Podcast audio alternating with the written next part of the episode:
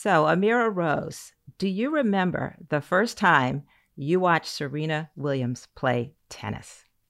That's a great question. I don't know if I remember the first match, but I remember the moment in which I knew that Serena and Venus were in existence in my world.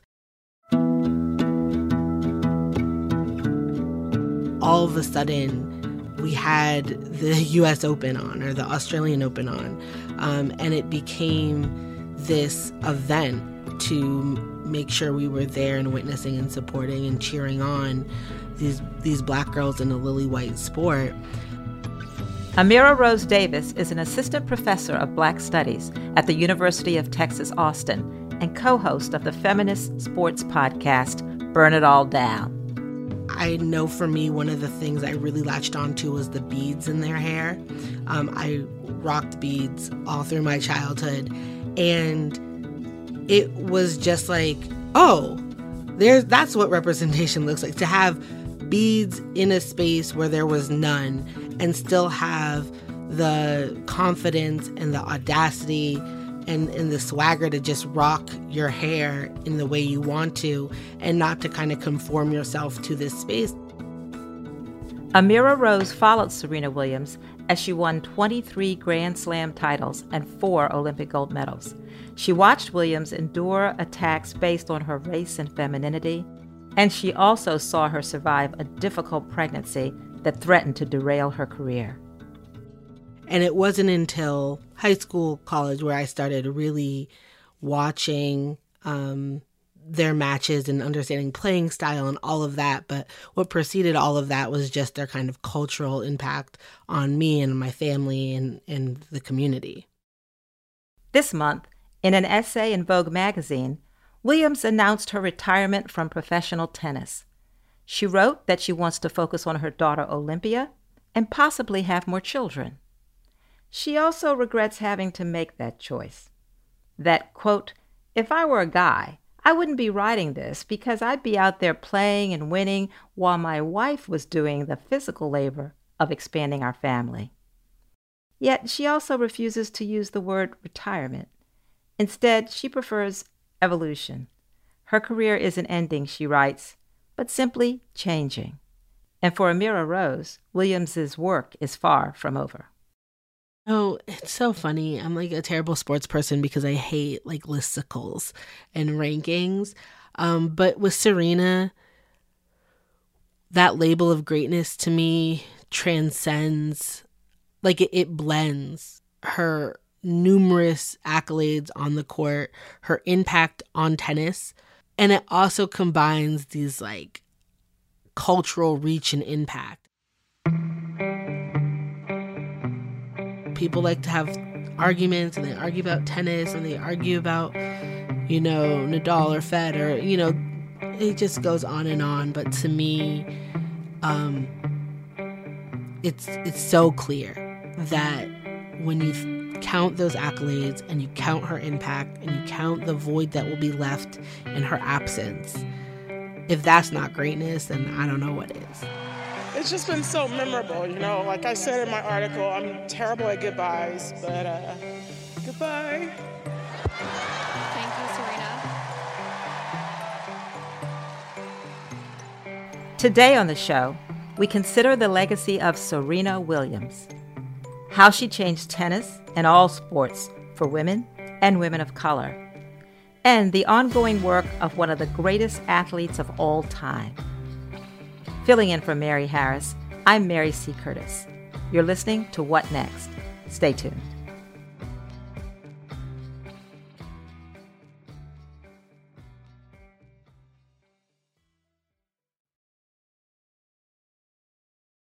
The world knows about Serena Williams, the superstar.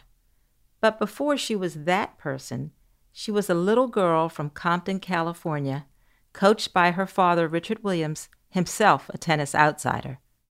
I mean, it's so hard to think about Serena before tennis because it was only the first four years of her life, basically. Um, both Serena and and Venus grew up playing tennis. Richard Williams, their father, put a racket in their hand very early. Uh, and they were out in Compton on Compton courts training from very young ages, turning heads. I think you see from the get go this emerging support system within their family.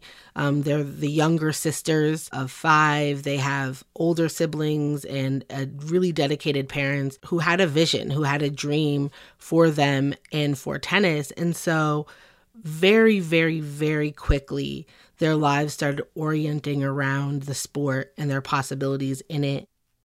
You talk about vision, you mentioned that, and how the whole family believed in this before anybody else did. In fact, her father predicted that she'd be the greatest of all time. How did he convince others to share that? How did he secure her professional coaching?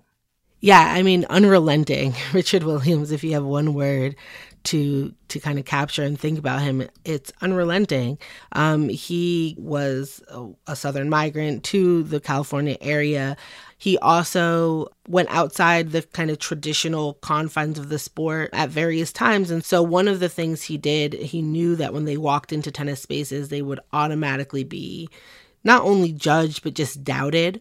He also knew there was a huge financial discrepancy in the sport from what they had coming into it and what you usually needed to get started in tennis. Venus want to win Wimbledon. Serena want to win the U.S. Open.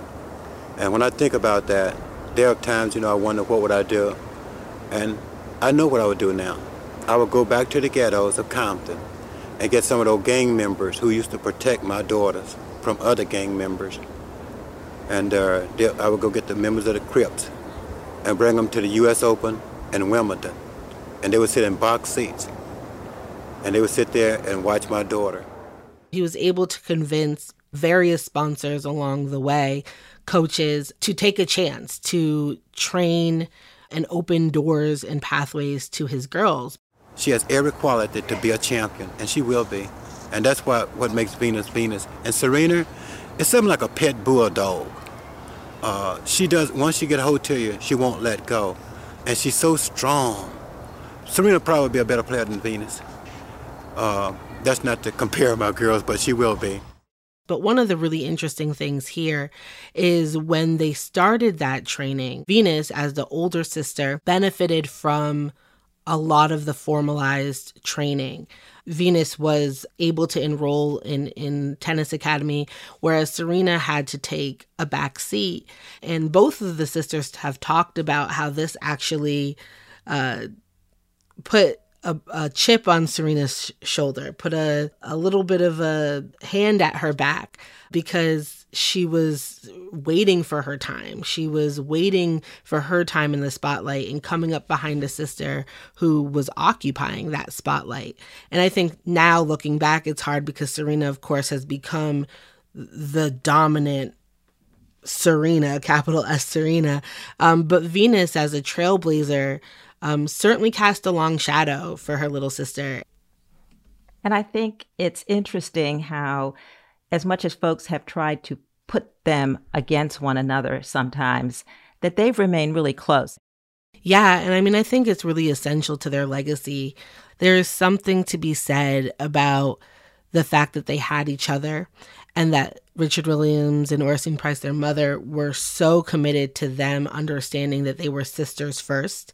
I'm so glad that you brought up their mom, Oracene Price because with all the publicity that Richard Williams gets, sometimes people forget that their mom was a coach, a tennis coach, and she also set them on their path in life.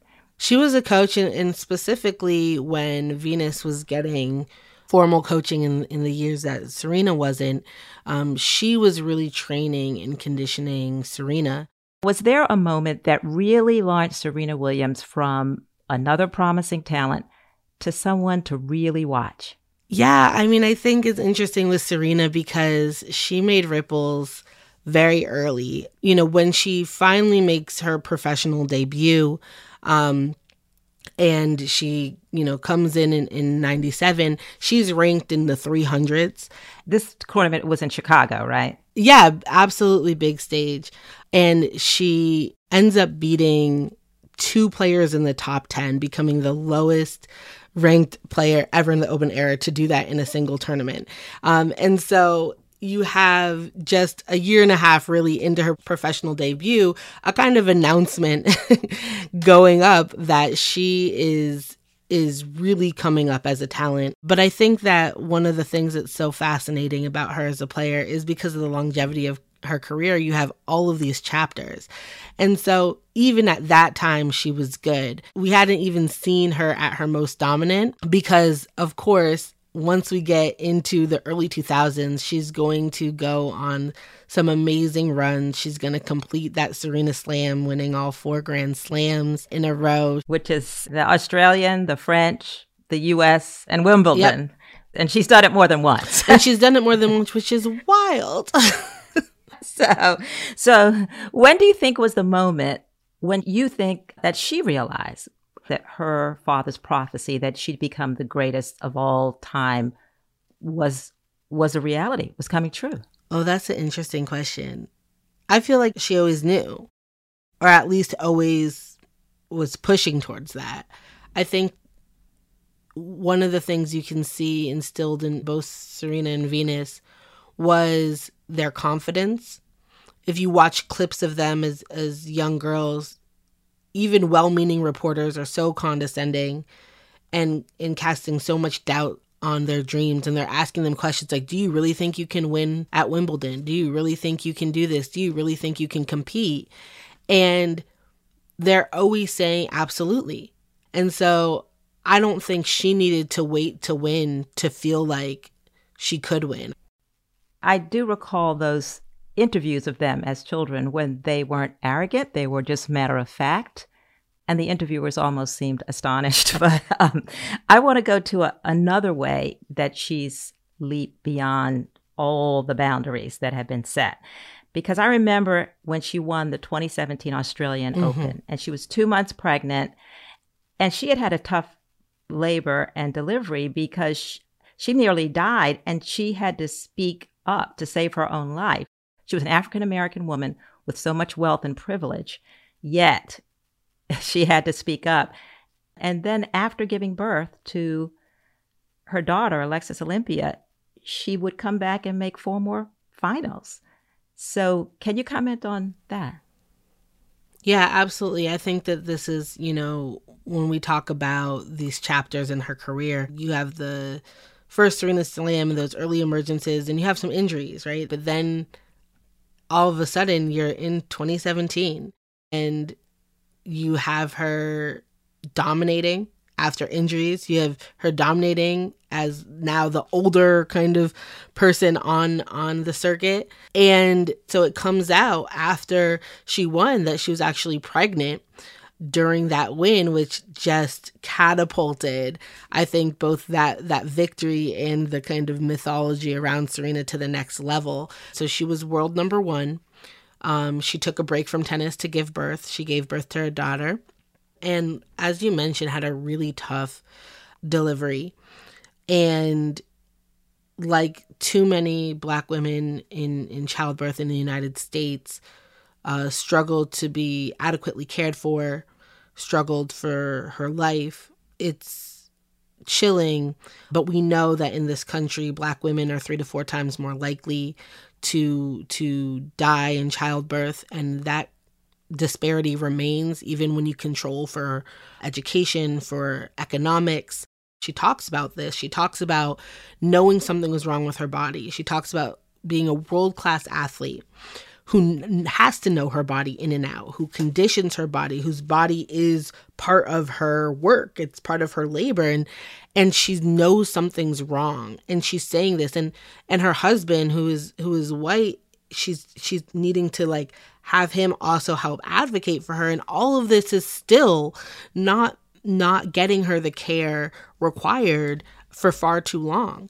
The experiences that she had both in that harrowing ordeal and the decision that she made to be public about it, to talk about it, to connect it to issues of, of black maternal mortality rates, that launched for me what is one of the more defining chapters of her career, which is a very keen sense of advocacy around pregnancy protections, around what it means to juggle being dominant in a sport and as an athlete and to be a mom.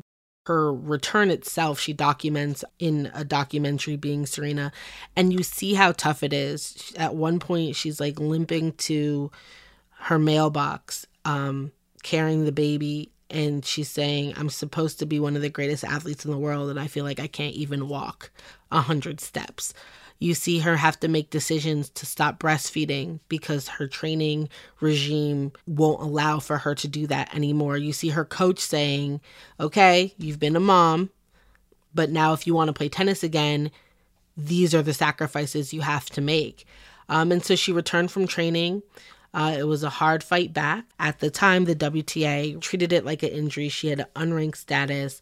The return was not easy, and you see things like her wearing a full length bodysuit at the French Open in 2018. She said it had meaning and about women's power and all this stuff, but it was also to help with pulmonary embolisms that she was still experiencing uh, in the aftermath of birth. And had it be called disrespectful. Exactly. Had it called disrespectful, had it outlawed, right? Um, and I think that it's also a significant chapter because it, it because of the enormity of her platform it also does mark a shift where there's this conversation that now occurs where there's other mothers on the circuit who who stand to benefit right from institutionalizing access to the sport and the return to the sport. And i think that she's really stepped into that power. You even see in the Vogue piece she wrote to announce her evolution away from tennis that she talks about how family planning factors into that and how she wants to have another kid and you know she laments the fact that if she was a man she could have another kid and just keep going. When we come back how serena williams faced institutional racism even as a superstar at the highest level Stick around.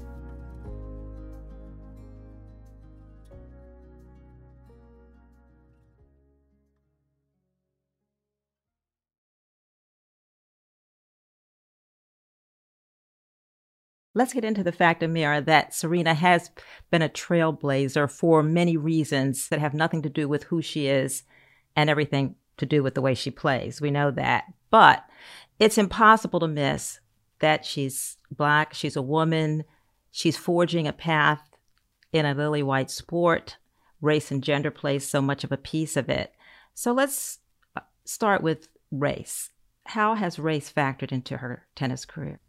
So her dominance and her blackness become a thing that if you go onto Twitter anytime she was playing would just bring out such feeling.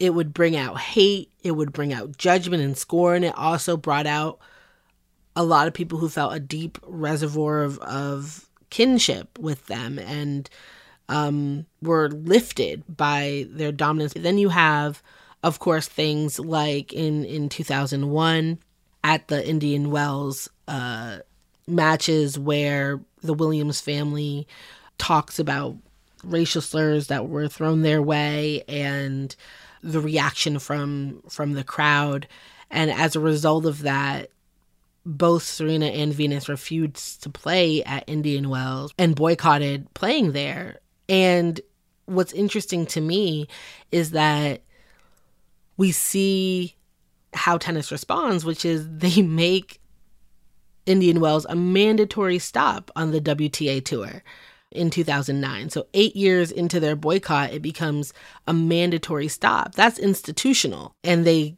continued to stick to their boycott. They returned after a number of years. Um, but I think that that boycott was really significant in seeing both how the family spoke out against treatment, but also how the tennis establishment responded, which was not favorably.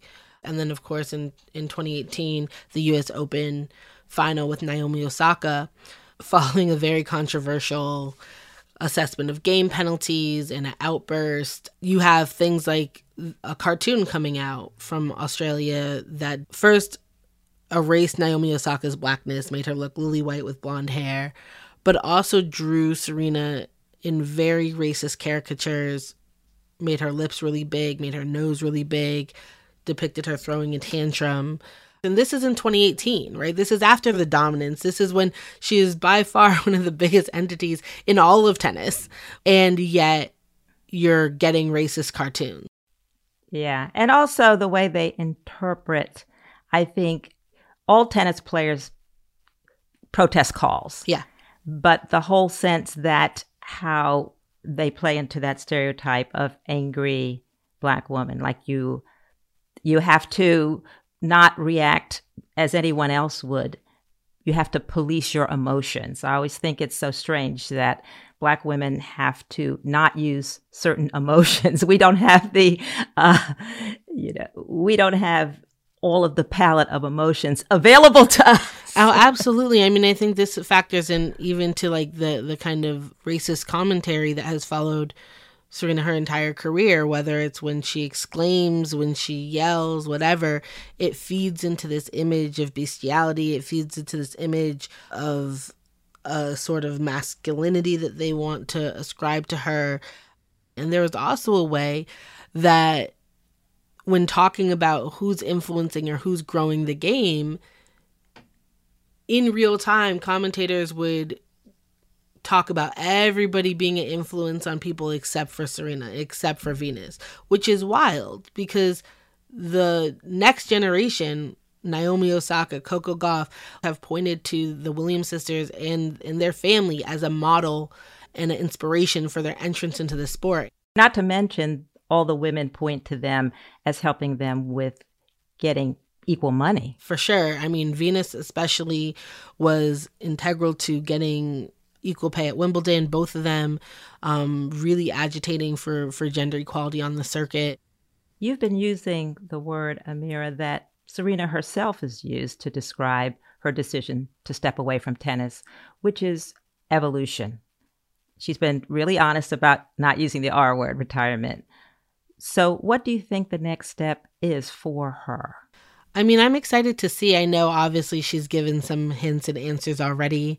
She's talked about expanding her family. She talks about the venture capitalist program that she's running and the way she wants to invest in women. She wants to give back to women and, and to black women in particular. She wants to talk about pregnancy as well.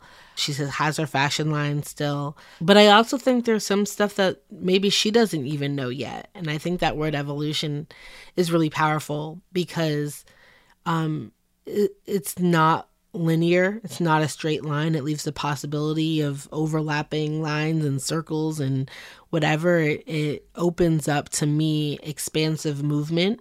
But I also found such power and beauty in the claiming of evolution and the narrating of her decision making and the possibility that is packed into what comes next. Well, again, we've seen her control her own story. Absolutely. We've also seen Amira Rose that plenty of athletes have shown us that that word retirement can be a loose term. I'm looking at you, Tom Brady. Uh, so, what are the chances we see her back on the tennis court in the future? What do you think? I think that everybody assumes the US Open is it. I think that it's maybe more possible to see her on the court past then. I hope that part of evolution means that if she feels compelled to pick up a racket again, she will. And and we'll just take all of these as bonus years. But to be honest, like the back half of career were all like bonus years. So Yeah. You yeah. know, um, I don't know. I just know that I'll be in New York to say goodbye if that's it. Amira Rose Davis, I'd really like to thank you for coming on What Next to talk about Serena Williams, her life, and her career. I think it's something we'll be talking about for a long time to come. Yes, absolutely. Thank you for having me. Amira Rose Davis is an assistant professor of Black Studies at the University of Texas, Austin, and co host of the feminist sports podcast, Burn It All Down. She's also the host of season three of American Prodigies. Resmo, Bud Collins got a chance to catch up with a very, very emotional Serena Williams. Sorry, I just told her she's number one. She didn't really oh know. God, I'm gonna cry. Oh my God. Well, you're hearing Serena because she has just found out that she is number Oh my God. one in the world. Oh, I'm like, you only I'm crying. It's, a, it's been a dream in mine. And oh my God, I can't- uh, you're kidding. I didn't even know. I just thought, you know, I was just going to go out there and focus. And I played the game of my life. And oh man. That's the show. What Next is produced by Elena Schwartz, Carmel Delshad, Madeline Ducharme, and Mary Wilson. We're getting help from Anna Phillips, Jared Downing, and Anna Rubinova. We're led by Alicia Montgomery and Joanne Levine. And filling in for Mary Harris these past two weeks, I'm Mary C. Curtis, columnist for Roll Call, host of its Equal Time podcast, and having a great time in this space. Thanks for listening. This has been my goal to be number one, and you know, I, I, can't- I mean, I, I feel bad that I had to take it away from Venus, but hey, this is still a Wimbledon championship and in stake, and I, you know, I'd rather win Wimbledon right now. How old were you when you knew there was something called number one in the world? Mm, I remember I always, my dad always said, "What do you want to be when you grow up?" And I said, "I want to be the best." And I, I wasn't that bright, so I said, "I want to be number zero." And he said, "No, number one's the best." And I just always have, you know, dreamed of being that. And and now, yeah. All right. Good luck to you, Serena. You. We'll see you after the final.